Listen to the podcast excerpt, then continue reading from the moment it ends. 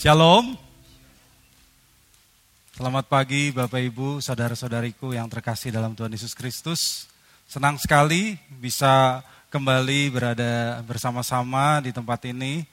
Dan sekarang kita mau belajar firman Tuhan bersama-sama. Bapak Ibu, saudara-saudari yang dikasih Tuhan. Kalau saya bertanya kepada Bapak Ibu, adakah di antara Bapak Ibu yang tidak menginginkan kehidupan yang harmonis dan bahagia dengan sesama di dunia ini? Pasti nggak ada. Kalau Bapak Ibu yang sudah berumah tangga, apakah Bapak Ibu tidak ingin memiliki rumah tangga yang berbahagia? Pasti tidak ada orang yang tidak ingin mempunyai rumah tangga yang berbahagia. Tetapi saudaraku, kenyataan yang kita lihat hari ini, tidak sedikit rumah tangga yang tidak berbahagia dan tidak harmonis. Waktu pertama kali mau menikah, katanya karena cocok. Beberapa bulan kemudian malah cekcok. Akhirnya minta cerai daripada saling, saling bacok katanya. Pendeta dengar begitu jadi encok. Nih. Nah, Bapak Ibu Saudara-saudari, apa yang menyebabkan perceraian? Mungkin Bapak Ibu berkata, "Oh, karena masalah ekonomi," begitu ya. Karena istrinya gayanya sosialita terus, padahal suaminya penghasilannya pas-pasan. Jadi BPJS katanya. Budget pas-pasan, jiwa sosialita. Apalagi sekarang lagi pandemi, penghasilan anjlok, tapi gaya hidup mewahnya masih dipertahankan gitu kan. Hasilnya ribut. Ada juga yang katanya beda prinsip pak. Loh dari awal kok nggak tahu gitu, baru belakangan menikah baru tahu beda prinsip. Ada lagi yang katanya, oh karena perselingkuhan, ya, karena ada pelakor, pebinor, wah. Nah, Bapak Ibu saudara-saudariku yang dikasih Tuhan, saya di rumah punya anjing, ya. Saat saya perhatikan anjing saya itu, kelihatannya saya menemukan nih akar masalahnya itu apa. Beberapa waktu yang lalu anjing saya itu garuk-garuk kulitnya, kegatelan. Rupanya karena apa? Karena kutu. Karena kutu. Ya, gatel dia karena digigitin kutu. Nah, sampai pembantu saya itu dengan penuh inisiatif uh, jadi salon anjing ya, dicukur. Hasilnya sangat tidak rapi, Bapak Ibu ya. Pokoknya jadi jelek bener. Nah, Bapak Ibu, si kutu itu hidup dengan mengisap darah anjing, ya kan? Jadi kutu itu parasit. Kutu tidak berguna apa-apa buat si anjing. Tidak memberikan keuntungan apa pun bagi si anjing. Kutu juga tidak memedulikan kondisi si anjing. Dia tidak peduli anjingnya gatal, dia tidak peduli bulunya dicukur sampai jadi berantakan, tidak peduli. Yang dipedulikan kutu apa? Dia minum darah sampai puas. Nah, Bapak Ibu yang dikasih Tuhan, akar masalah yang bisa berujung kepada perceraian adalah karena kedua pihak, suami dan istri itu sama-sama seperti kutu anjing. Apa tuh? Egois. Terlalu mementingkan diri sendiri. Terlalu mencintai diri sendiri. Baginya yang penting adalah aku, aku, dan aku. Mengenai hal ini Bapak Ibu, Rasul Paulus sudah mengatakan dalam 2 Timotius 3 ayat 2 bahwa pada hari-hari yang terakhir manusia akan mencintai dirinya sendiri. Loh, bukannya mencintai diri sendiri itu perintah utama yang diberikan oleh Tuhan, Pak. Nah, perintah yang mana? Kasihilah sesamamu manusia seperti dirimu sendiri. Nah, yang menjadi masalah Bapak Ibu, orang-orang ini mencintai diri sendiri tetapi tidak mengasihi orang lain. Nah, mana bisa dikatakan perbuatan atau perintah yang benar jadi nggak bisa dikatakan melakukan perintah yang utama. Suami istri terlalu mengasihi dirinya sendiri, tetapi tidak saling mengasihi. Itulah yang menyebabkan pernikahan jadi berantakan, relasi retak, tidak harmonis. Nah, kalau Bapak Ibu atau saudara-saudari yang mendengarkan khotbah ini berpikir, oh jadi ini khotbahnya tentang suami istri itu.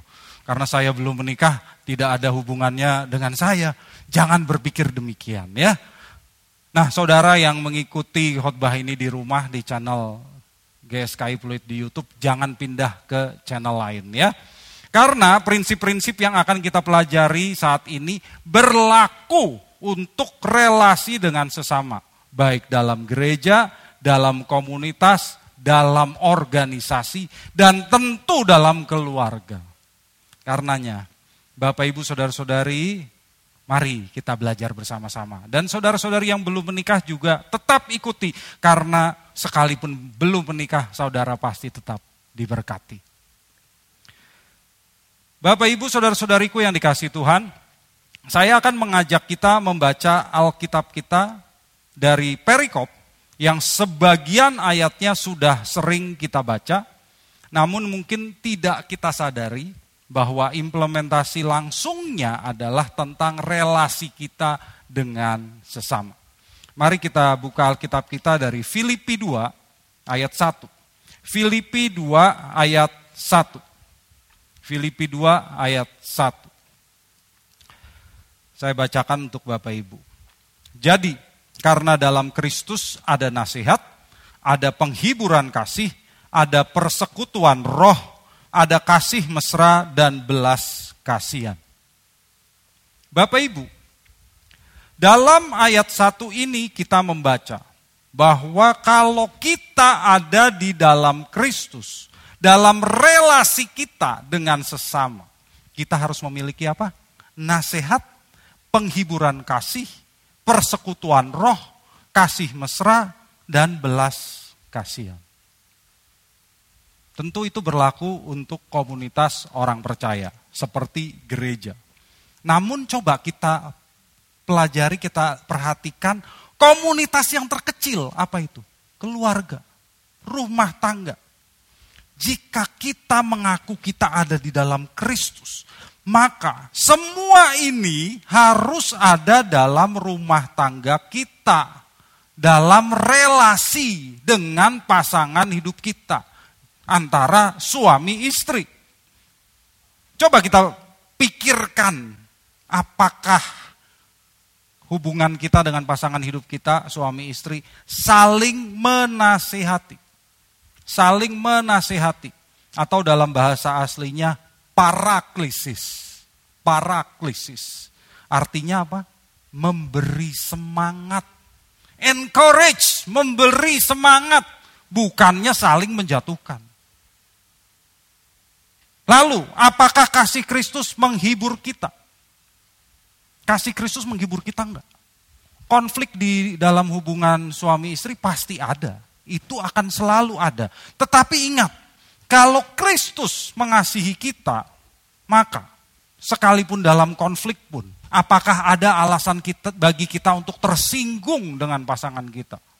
Ada nggak? Selanjutnya, apakah ada persekutuan roh? Roh Kudus bukan hanya mempersatukan kita dengan Allah, tetapi juga mempersatukan kita dengan orang lain, Bapak Ibu. Jadi kita harus punya persatuan dalam rumah tangga karena kita punya Roh Kudus. Lalu katanya ada kasih mesra dan belas kasihan. Maksudnya harus mampu berempati. Harus mampu melihat dari sudut pandang orang lain, yaitu sudut pandang pasangan hidup kita. Sehingga kita bisa berbelas kasih kepada pasangan hidup kita. Nah, Bapak Ibu, Tadi sifat-sifat tadi itu ada nggak dalam komunitas kita?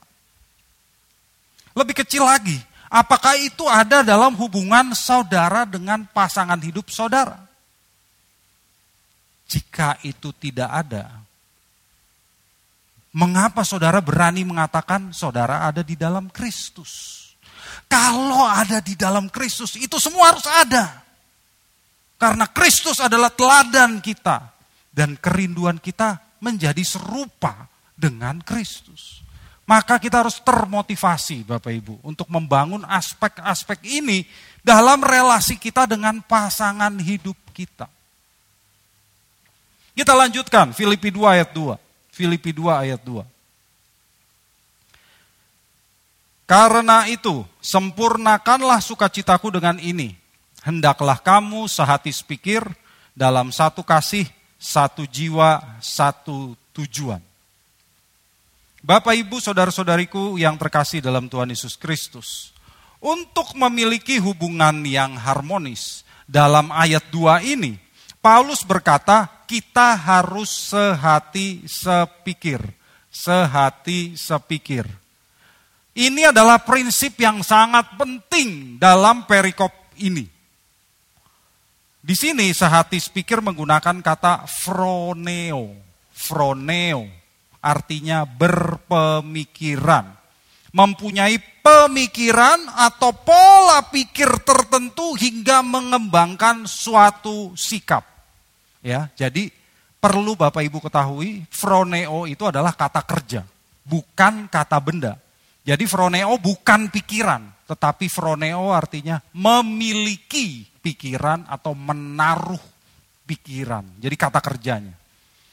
Maksud Paulus dalam menggunakan kata froneo adalah bukannya semua orang itu harus punya pikiran yang 100% sama.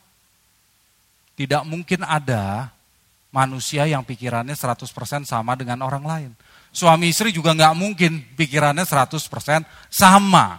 Tetapi kalau dalam rumah tangga, suami istri harus sama-sama mempunyai pola pikir yang sejalan dengan firman Tuhan dan kehendak Allah. Sehingga paradigma yang terbangun adalah sama-sama mencari solusi yang sesuai dengan kehendak Allah pada saat terjadi konflik. Itulah sebabnya Paulus menguraikannya dengan satu kasih, satu jiwa, dan satu tujuan. Bapak, ibu, saudara-saudari yang terkasih dalam Tuhan Yesus, hubungan rumah tangga yang harmonis itu bukan terjadi karena keberuntungan, nasib mujur, bukan Demikian pula hubungan rumah tangga yang tidak harmonis itu juga tidak terjadi karena kesialan atau ketidakberuntungan. Keharmonisan itu harus dibangun, Harus dibangun di atas pola pikir yang benar yang sama-sama dimiliki oleh suami dan istri. Jika Bapak Ibu ingin memiliki hubungan rumah tangga yang harmonis, miliki pola pikir ini yaitu satu kasih. Kasih Kristus yang rela berkorban bagi orang lain. Satu jiwa, yaitu kesatuan hati di dalam Tuhan. Dan satu tujuan. Apa itu? Menyenangkan hati Bapak di surga. Itu yang harus kita miliki. Nah, Bapak Ibu, jangan sampai nanti waktu khotbah selesai, Bapak Ibu lupa lagi ya. Kalau mau punya rumah tangga yang harmonis, suami istri harus sama-sama bekerja sama. Harus kedua belah pihak bekerja sama. Jadi nanti kalau terjadi konflik atau pertengkaran, ayo ingat apa tadi ayat ini ya. Sudahkah saya punya pola pikir yang benar? Pola pikir yang benar. Ingat, ingat kasih Kristus bagi kita, saudara. Apakah kasih Kristus sudah memotivasi saya untuk berkorban bagi pasangan saya? Kalau tidak, artinya saya tidak punya hubungan yang benar dengan Tuhan. Iya. Kalau saya tidak termotivasi untuk berkorban buat pasangan saya, berarti saya nggak punya hubungan yang benar dalam dengan Tuhan. Karena saya nggak kenal kasih Kristus kalau begitu. Apakah saya dan pasangan saya harus memiliki kesatuan hati dalam Tuhan? Kalau enggak, artinya bertobat. Nggak ada jalan lain. Berdua harus bertobat. Kalau Saya dan pasangan saya punya nggak tujuan menyenangkan hati Bapa di surga, termasuk untuk menyelesaikan konflik ini. Ya, menyelesaikan konflik dengan pasangan saya. Kalau Bapak Ibu yang mempunyai konflik dengan pasangan tidak mau bertobat dan tidak mau mencari kehendak Allah dalam menyelesaikan konflik itu, jangan lagi menyanyikan lagu menyenangkan hati Tuhan. Kenapa? Bohong soalnya. Bohong. Di hati yang terdalam saudara tidak ingin menyenangkan hati Tuhan. Buktinya dalam menghadapi konflik aja tidak mau cari kehendak Tuhan. Bohong. Jadi ingat, kalau mau bertobat, kalau mau saudara mencari kehendak Tuhan dalam apa pun, nyanyikan itu. Nyanyikan. Ya, kita mau menyenangkan hati Tuhan. Dan lebih dari segalanya. Dan seriuslah, seriuslah melakukan itu. Baik, Bapak Ibu mari kita lanjutkan di Filipi 2 ayat 3 dan 4. Filipi 2 ayat 3 dan 4. Dari ayat 3, dengan tidak mencari kepentingan sendiri atau puji-pujian yang sia-sia. Sebaliknya hendaklah dengan rendah hati yang seorang menganggap yang lain lebih utama daripada dirinya sendiri dan janganlah tiap-tiap orang hanya memperhatikan kepentingannya sendiri, tetapi kepentingan orang lain juga. Bapak, ibu, saudara-saudariku yang terkasih dalam Tuhan Yesus Kristus, di dunia bisnis, biasanya untuk menyelesaikan konflik digunakan model Thomas Gilman, ya, yang dikembangkan berdasarkan dua dimensi perilaku yaitu ketegasan dan kerjasama. Ketegasan itu artinya seberapa jauh saudara ingin menyelesaikan masalah saudara. Sementara kerjasama itu adalah seberapa saudara ingin menyelesaikan masalah orang lain. Ya, nah di situ ada matriksnya seperti ini. Solusi yang dipandang terbaik tentu adalah kolaborasi ya kolaborasi yaitu mencapai win-win solution atau keinginan kedua belah pihak terpenuhi. Ya tentu sekalipun ini nggak bisa dicapai dalam semua situasi, nggak mungkin lah dalam semua situasi kita selesaikan dengan cara kolaborasi. Sulit. Mengapa sulit Bapak Ibu mencapai win-win solution? Karena manusia pada dasarnya mempunyai naluri atau sifat dasar untuk berkompetisi. Untuk bersaing. Dari sejak kecil kita mengajarkan anak-anak kita untuk bersaing. Bukankah sejak masih anak-anak kita pun diajar untuk selalu meraih yang terbaik.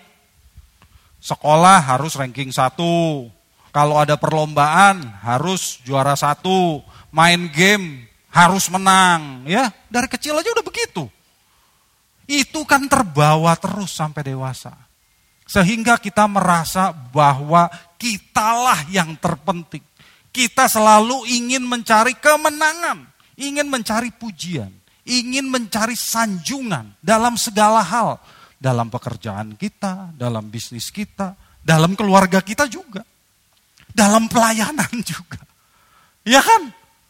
Nah, Sikap seperti itu, sikap kompetitif seperti itulah yang menghambat kolaborasi. Ya, di mana pun Bapak Ibu saya nggak mengatakan cuma di dunia bisnis, di gereja pun sama, di lingkungan Kristen sama. Ada saja ya pembicara-pembicara Kristen yang ingin terkenal kok sampai ke luar negeri ya, apalagi sekarang pakai YouTube. Banyak yang pengen terkenal. Maka dari itu mereka menjegal orang lain, berusaha memfitnah orang lain, merendahkan orang lain supaya orang mengikuti dia, channelnya banyak, revenue-nya banyak, begitu. Ada di, di dalam keluarga suami-suami yang ingin, wah saya ini kepala keluarga, harus saya ini harus dihormati. Jadi akhirnya istrinya ditindas, ada. Istri-istri juga ada yang ingin merasa uh, dipandang lebih hebat daripada suaminya. Jadi melawan suaminya, galak terhadap suaminya, ter, menyalah-nyalahkan suaminya untuk segala hal. kompetisi Bapak Ibu. Kompetisi. Dan Alkitab memberitahu kita bahwa sikap kompetitif yang menghambat kolaborasi itu didasarkan pada apa? Kepentingan diri sendiri. Atau egoisme. Dalam Galatia 5 ayat 20, Paulus mengatakan kepentingan diri sendiri itu perbuatan daging, Bapak Ibu. Daging, bukan roh. Dan di ayat 21-nya, Paulus mengatakan orang yang demikian atau orang egois tidak mendapat bagian dalam kerajaan Allah. Kurang jelas apa lagi? Orang egois nggak dapat bagian dalam kerajaan Allah loh. Jadi Bapak Ibu yang egois, bertobatlah. Bertobat. Bapak Ibu, saudara-saudari yang dikasih Tuhan. Orang Kristen itu dipanggil untuk dengan rendah hati. Menganggap orang lain lebih utama daripada dirinya sendiri. Rendah hati. Ini mudah nggak? Enggak. Jelas enggak Bapak Ibu. Karena manusia itu memang bernaluri mencintai dirinya sendiri lebih dari apa pun. Bukan masalah cintanya itu benar atau enggak, bukan. Tapi orang merasa dirinya itu paling utama. Dirinya yang paling penting. Nah, makanya suami-suami belajarlah menganggap istrimu lebih utama daripada dirimu sendiri. Istri-istri belajarlah menganggap suamimu lebih utama daripada dirimu sendiri. Teruskan itu. Masing-masing saling menganggap pasangannya lebih utama sampai saudara rela mati buat pasangan saudara. Ya, coba kita lihat di tadi di ayat keempat tadi, Paulus mengatakan agar kita memperhatikan kepentingan orang lain, bukan hanya kepentingan kita sendiri. Nah, saya kasih contoh yang simpel aja lah Bapak Ibu ya. Bapak-bapak, misalnya suami-suami, apakah lebih mementingkan hobi dengan teman-teman ya hobi dengan teman-temannya lebih asik itu lebih menyenangkan dibandingkan jalan-jalan dengan istri dan anak misalnya. Ya kalau sekali-kali memang nggak apa-apa, tapi kalau terus-terusan, loh yang utama siapa gitu? Suami, diri sendiri, atau pasangan, atau keluarga? Istri-istri juga apakah lebih memilih membeli barang-barang yang disukainya dibanding terpenuhinya kebutuhan pokok di keluarga? Bukannya nggak boleh, boleh aja kalau itu bukan selalu dijadikan yang utama. Pikirkan dong suami, pikirkan keluarga. Ya, ini yang sederhana saja. Nah, selanjutnya Paulus mengungkapkan kunci untuk relasi yang bahagia dan harmonis dengan sesama. Khususnya termasuk dalam rumah tangga. Mari kita baca Filipi 2 selanjutnya ayat 5 sampai 8 ayat 5 sampai 8. Filipi 2 ayat 5 sampai 8. Hendaklah kamu dalam hidupmu bersama menaruh pikiran dan perasaan yang terdapat juga dalam Kristus Yesus. Yang walaupun dalam rupa Allah tidak menganggap kesetaraan dengan Allah itu sebagai milik yang harus dipertahankan. Melainkan telah mengosongkan dirinya sendiri dan mengambil rupa seorang hamba dan menjadi sama dengan manusia. Dan dalam keadaan sebagai manusia, ia telah merendahkan dirinya dan taat sampai mati, bahkan sampai mati di kayu salib. Bapak, ibu, saudara-saudariku yang terkasih dalam Tuhan Yesus Kristus, ayat ini biasanya digunakan secara teologis untuk mendasari doktrin kristologi, khususnya doktrin kenosis bahwa Yesus itu adalah Allah yang mengosongkan dirinya dan mengambil rupa manusia. Itu betul. Tapi saya tidak ingin menitik beratkan itu dalam kesempatan ini. Bapak Ibu bisa perhatikan ya di ayat ini ya, di, di perikop ini. Tulisan Paulus sebetulnya tidak semata-mata bertujuan untuk mengajarkan doktrin kristologi. Mana? Dari tadi juga Paulus berkata soal relasi antar manusia. Paulus tidak bertujuan untuk mengoreksi ajaran yang salah dalam jemaat di Filipi. Misalnya ada ajaran sesat lalu Paulus ingin mengoreksi. Tidak, tidak begitu Bapak Ibu. Tulisan ini masih merupakan sambungan dari ayat-ayat yang tadi kita baca sebelumnya. Yang ditulis untuk menunjukkan dan mengajarkan bahwa orang percaya harus bersatu. Orang percaya harus membangun relasi yang harmonis dengan sesama dalam gereja, dalam komunitas, dan tentu dalam komunitas yang terkecil, yaitu keluarga. Itu tujuannya. Jadi, Bapak Ibu, kunci untuk relasi yang bahagia dan harmonis dengan sesama adalah apa? Kerendahan hati. Kerendahan hati yang telah diteladankan oleh Tuhan Yesus sendiri dengan mengosongkan dirinya sendiri. Tuhan Yesus sudah mengosongkan diri.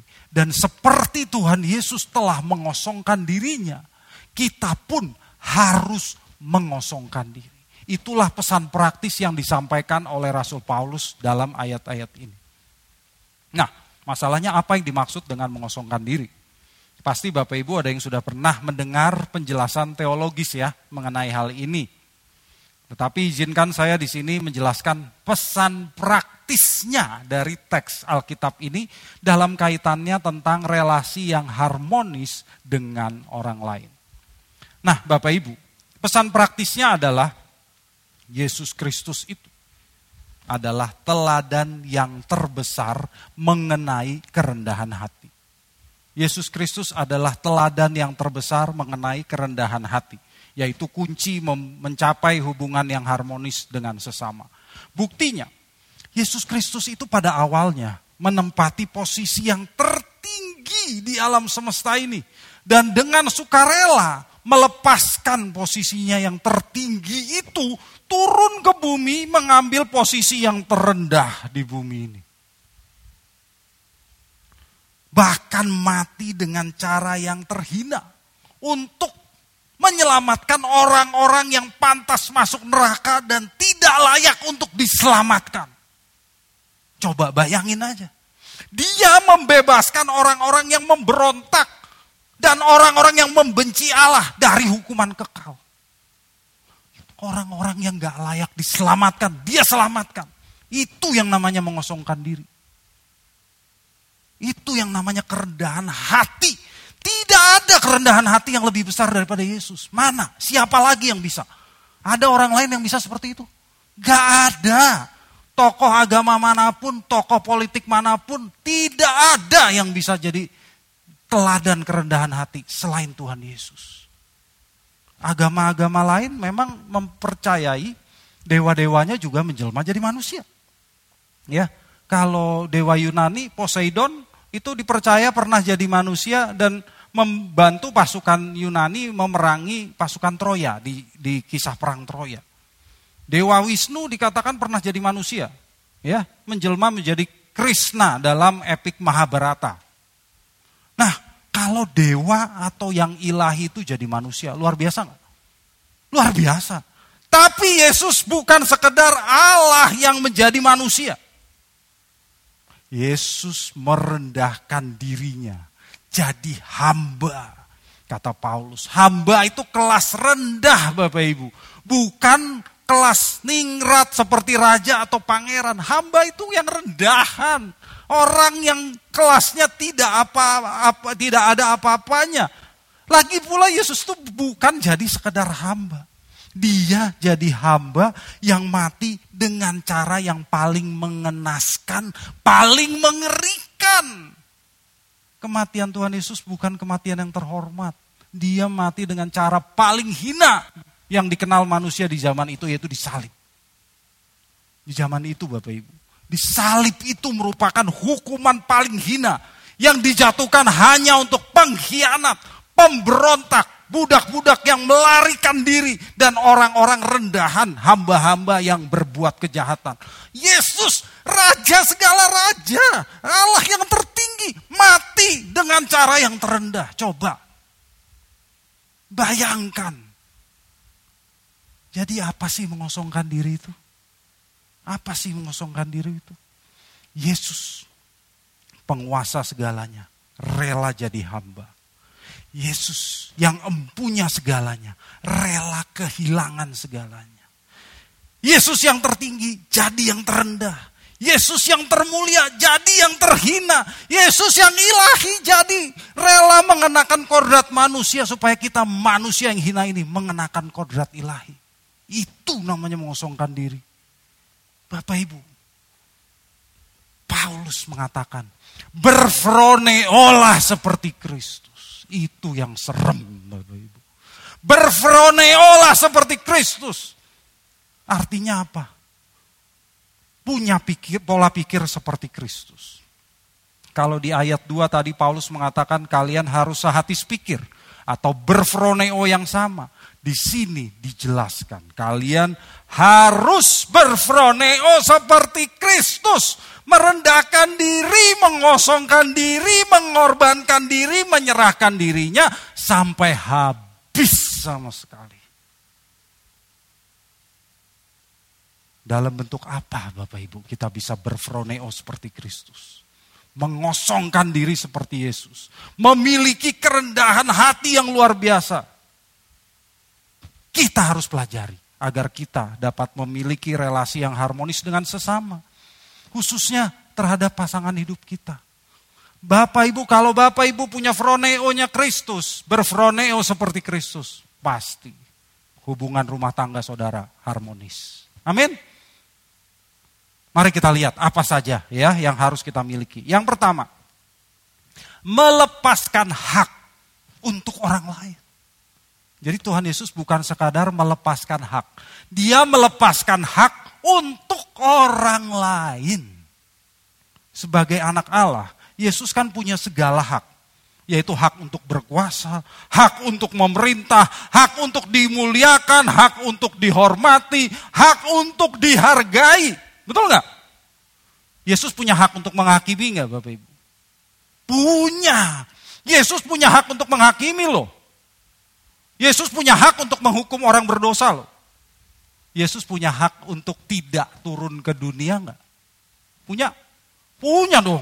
Kalau dia nggak mau, dia berhak tidak turun ke dunia. Ngapain jadi manusia yang hina? Dia berhak. Yesus berhak tidak langsung aja menghukum manusia yang berdosa ke dalam neraka. Berhak nggak? Berhak. Orang dia Tuhan berhak. Tapi Yesus tidak melakukan haknya. Bahkan dia melepaskannya. Itu. Dia rela mengosongkan diri, melepaskan hak-haknya. Buat apa? Menyelamatkan saudara dan saya. Coba, kita yang hina, kita yang gak pantas diselamatkan, dia selamat. Roma 5 ayat 8 mengatakan Kristus mati di kayu salib untuk menyelamatkan kita ketika kita masih berdosa.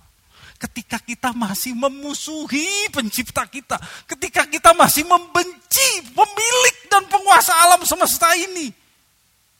Yesus mati buat kita. Allah menunjukkan kasihnya kepada kita. Sehingga kita yang percaya diampuninya dan dijadikan anak. Coba kita yang pemberontak diangkat jadi anak. Bagaimana berfroneo seperti Kristus untuk melepaskan hak? Melepaskan hak. Lepaskan hak kita. Lepaskan hak kita untuk menghukum orang lain. Lepaskan hak kita untuk menghakimi orang lain. Jadi Lepaskan hak kita untuk menghukum pasangan hidup kita. Apa pun kesalahannya. Lalu bapak, lalu ibu-ibu berkata, Pak, tapi kesalahan suami saya terlalu besar Pak. Dia selingkuh Pak dengan pelakor. Saya nggak bisa mengampuni dia. Nah, miliki pikiran dan perasaan Kristus. Itu belum punya pikiran perasaan Kristus. Kita itu benar-benar nggak layak diampuni Bapak Ibu. Tapi Kristus rela mati buat kita. Saudara juga harus rela mati buat pasangan hidup saudara. Bapak-bapak lalu berkata sama saya, tapi kesalahan istri saya terlalu besar pak. Dia menghabiskan uang saya buat berjudi pak. Saya nggak bisa mengampuni dia. Lah, kalau begitu mana bisa bapak-bapak mengatakan saya berfroneo seperti Kristus. Omong kosong. Omong kosong. Bapak ibu, bertobatlah. Bertobatlah. Lepaskan hak untuk menghukum pasangan saudara atau menghakimi pasangan saudara. Ampuni dia. Seperti Tuhan Yesus Kristus yang berhak untuk tidak mengampuni kita, dia lepaskan hak itu dan dia ampuni kita. Kristus melepaskan hak untuk menghakimi kita dan mati dengan menghapus dosa kita dan mengampuni kita. Jadi ampuni pasangan hidup saudara. Ampuni, itu namanya melepaskan hak. Amin. Aminnya mulai lemas. berat, ya berat, tapi itulah namanya melakukan mempunyai pikiran dan perasaan Kristus seperti itu. Ya, baik berikutnya Bapak Ibu. Berfroneo atau berpola pikir seperti Yesus berarti merendahkan diri kita dan meninggikan orang lain. Jadi lihat konteksnya, kita bukan sekedar merendahkan diri. Merendahkan diri untuk meninggikan orang lain. Yesus pun begitu. Di ayat ketiga tadi Paulus berkata, anggaplah orang lain lebih utama daripada dirimu sendiri. Yesus yang punya segalanya di surga itu merendahkan diri sampai habis mati dengan kondisi begitu hina di kayu salib untuk menghapus dosa saudara dan saya loh. Dalam rumah tangga, implementasi memiliki pola pikir seperti Yesus di sini adalah merendahkan diri untuk mengangkat pasangan kita. Merendahkan diri untuk mengangkat pasangan kita. Mematikan si aku dalam diri kita untuk meninggikan pasangan kita Kenapa? Kita pandang dia lebih utama, lebih penting daripada diri kita sendiri, lebih berharga daripada diri kita sendiri. Itu yang benar. Itulah kasihnya Yesus, kasih yang rela berkorban. Kenapa? Kristus menganggap keselamatan saudara dan saya itu lebih penting daripada nyawanya. Kita yang nggak yang hina ini dianggap lebih penting loh. Sampai dia rela mati. Ya, jadi saudara juga harus menganggap pasangan saudara itu lebih penting. Tempatkan pasangan hidup saudara lebih penting daripada diri saudara sendiri. Itulah sebabnya kalau di ayat-ayat yang selalu dibacakan dalam pernikahan, Efesus 5 dikatakan suami harus mengasihi istrinya. Seperti Kristus mengasihi jemaat. Istri harus tunduk kepada suaminya. Loh, apa artinya? Berkorban. Matikan keegoisan saudara. Matikan keegoisan saudara. Berkorban buat pasangan hidup saudara. Jangan Bapak Ibu katakan, saya sudah cukup berkorban untuk pasangan saya. Loh, Yesus itu berkorban sampai mati. Nggak ada kata cukup. Kalau belum mati itu belum berkorban namanya. Berkorban itu harus sampai mati. Ego kita itu harus mati baru namanya berkorban. Kalau nggak mati belum berkorban. Kalau nggak mau mematikan keegoisan Bapak Ibu, mengatakan menaruh pikiran dan perasaan Kristus, omong kosong. Ya, omong kosong. Ketiga, berpola pikir seperti Yesus itu apa artinya? Menyangkal diri demi orang lain. Menyangkal diri kita demi orang lain. Bapak Ibu, Tuhan Yesus itu menyangkal diri loh saat dia jadi manusia yang harus mati di kayu salib. Dia menyangkal dirinya. Di Taman Getsemani dia berdoa kepada Bapak. Abah, Bapak, bukan kehendakku, tapi kehendakmu lah yang jadi. Kalau boleh memilih, Yesus juga nggak mau Bapak Ibu mati dengan cara seperti itu. Nggak mau. Sebagai manusia dia juga takut. Tapi dia menyangkal diri, menyangkal kehendaknya. Demi melakukan kehendak Bapaknya. Dan demi keselamatan saudara dan saya. Bagaimana dengan kita? Sangkal diri saudara. Sangkal diri saudara. Katakan tidak pada pikiran-pikiran kehendak-kehendak, prinsip-prinsip yang tidak sesuai kehendak Allah. Sangkal diri. Contoh praktis buat rumah tangga. Bapak-bapak kalau melihat ada perempuan yang lebih cantik, lebih kaya daripada istrimu, lebih langsing daripada istrimu yang sekarang tubuhnya makin lebar misalnya ya dan perempuan itu menggoda saudara, apa yang saudara katakan? Katakan kepada dirimu sendiri, katakan kepada dagingmu. Tidak. Ibu-ibu ketika melihat ada laki-laki lebih ganteng, lebih kaya, lebih gagah daripada suamimu yang sudah sakit-sakitan, katakan tidak kepada keinginanmu, katakan tidak kepada fantasimu. Sangkal diri, pikul salib, teladani Yesus tiap hari tanpa melakukannya, jangan mengatakan saya menaruh pikiran dan perasaan Kristus. Karena itu bohong. Lakukanlah Bapak Ibu ya. Sangkal diri, sangkal diri, lepaskan hak dan merendahkan diri demi orang lain, demi pasangan kita. Kenapa sih kita harus melakukan itu? Karena kita mengasihi pasangan kita. Kita mengasihi pasangan hidup kita. Maka kalau saudara tidak bisa mengasihi pasangan hidup saudara yang kelihatan dengan benar, maka saudara tidak mungkin bisa mengasihi Allah yang tidak kelihatan. Kalau saudara tidak mau membangun relasi yang harmonis dengan pasangan hidup saudara, saudara juga tidak mungkin bisa membangun relasi yang harmonis dengan Allah yang tidak kelihatan. Jadi, kalau mau mengasihi Allah yang benar, kasihi pasangan hidupmu. Kalau saudara bisa mengasihi pasangan hidupmu dengan benar, saudara pasti bisa mengasihi Allah dengan benar. Ya. Bapak Ibu, saudara-saudariku yang dikasihi Tuhan. Setelah Tuhan Yesus sukses melaksanakan karya keselamatannya di kayu salib, dia mengosongkan diri sampai habis. Apa yang terjadi? Allah meninggikan dia setinggi-tingginya. Allah mengaruniakan kepadanya nama di atas segala nama. Jadi kalau kita rela mengorbankan harga diri kita, merendahkan diri kita demi orang lain, yaitu pasangan hidup kita terutama, maka kita juga akan ditinggikan oleh Allah. 1 Petrus 5 ayat 6. Kalau kita mau mengosongkan diri seperti Yesus, maka kita pasti akan ditinggikan bersama Yesus di langit baru dan bumi baru. Amin. Maka Bapak Ibu yang dikasih Tuhan, sambil kita menantikan kedatangan Yesus kembali. Mari, belajarlah untuk rendah hati seperti Yesus. Kosongkan diri kita dalam kehidupan kita sehari-hari. Agar hidup kita dengan sesama harmonis. Hidup kita dalam rumah tangga kita harmonis. Hidup kita, relasi kita dengan saudari saudara-saudari kita orang percaya juga harmonis. Semoga firman Tuhan ini memberkati Bapak Ibu Saudara sekalian.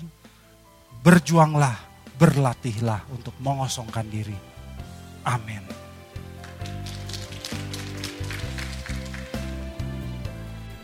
Bagi Bapak, Ibu, Saudara-saudari yang terpanggil untuk mendukung pelayanan GSKI Pluit dapat memberikan persembahan ke rekening BCA KCU Pluit dengan nomor 1686533388. Sekali lagi, 168 65 333 88 atas nama GSKI Fluid. Terima kasih atas dukungan persembahan saudara. Tuhan Yesus memberkati.